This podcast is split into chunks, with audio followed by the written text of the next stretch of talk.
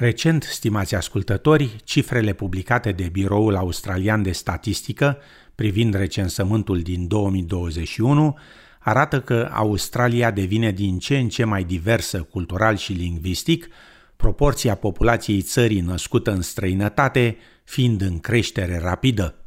După cum relata Omo Belo de la SBS, peste 7 milioane de persoane din Australia s-au născut în străinătate, în timp ce 5,8 milioane vorbesc acasă o altă limbă decât engleza.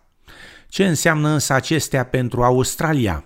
Ei bine, recensământul australian oferă cea mai precisă imagine a compoziției Australiei contemporane și a comunităților din întreaga țară. Biroul Australian de Statistică organizează și conduce recensământul la fiecare 5 ani și afirmă că datele obținute indică faptul că proporția de imigranți din Australia, născuți în străinătate și de a doua generație, a crescut constant de la recensământul din 1947, realizat la doi ani după încheierea celui de-al doilea război mondial. Statisticile arătau că 235.000 de australieni care imigraseră în Australia în cei 10 ani dintre 1948 și 1957 proveneau din 140 de țări. Dintre aceștia, aproape doi din trei proveneau din cele patru mari țări sursă, și anume Anglia, Italia, Germania și Olanda. În ultimii 10 ani, dintre cei 2,3 milioane de noi imigranți sosiți în Australia din peste 200 de țări, doar 2 din 5 provin acum din cele patru țări sursă inițiale, ceea ce indică o creștere semnificativă a diversității populației țării.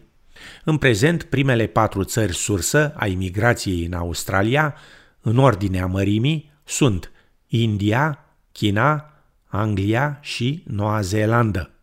Ministrul adjunct al trezoreriei, Andrew Lee, afirmă că întrebările de la recensământ s-au schimbat de-a lungul anilor datorită acestei diversități în continuă creștere. Now we have this tapestry of questions.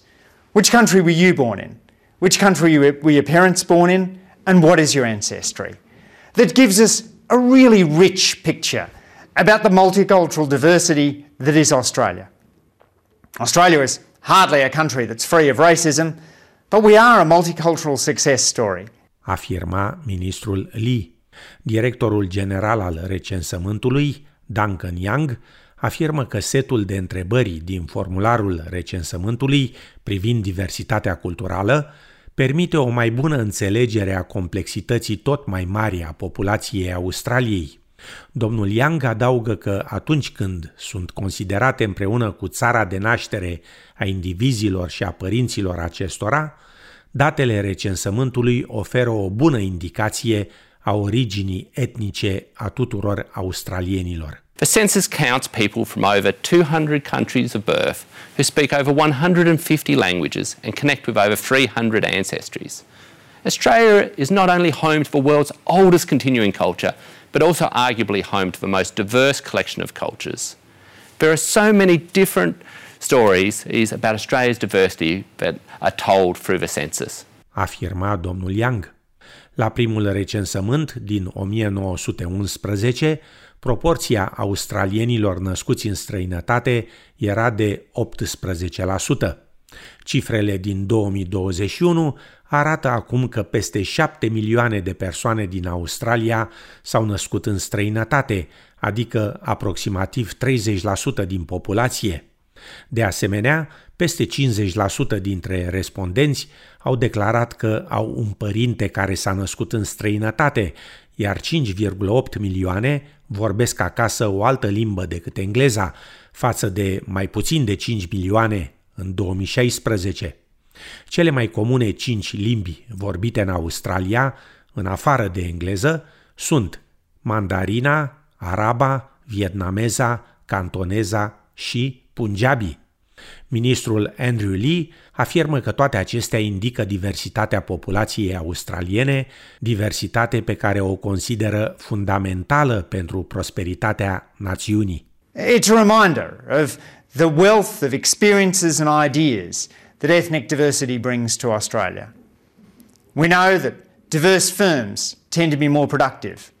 Diverse cities are faster growing. Diverse countries are not only more interesting, but more efficient. Afirma ministrul Lee. Directorul executiv al Federației Consiliilor Comunităților Etnice din Australia, FECA, Mohammad Al-Kafaji, afirmă că această diversitate a populației ar trebui să fie valorificată la maximum pentru bunăstarea țării. I think organizations need to start thinking about how they collect that data to better understand who they're working with. Because it's all about a sense of belonging. Uh, once people feel like, you know, the organization cares about me and wants to know more, uh, I think that's when we start to tap into the, um, the hidden benefits of diversity. We all talk about it, but really to tangibly um, understand what that feels like, I think that's where we need to go. Afirma în final directorul executiv al Federației Consiliilor Comunităților Etnice din Australia, Mohammad Al-Kafaji.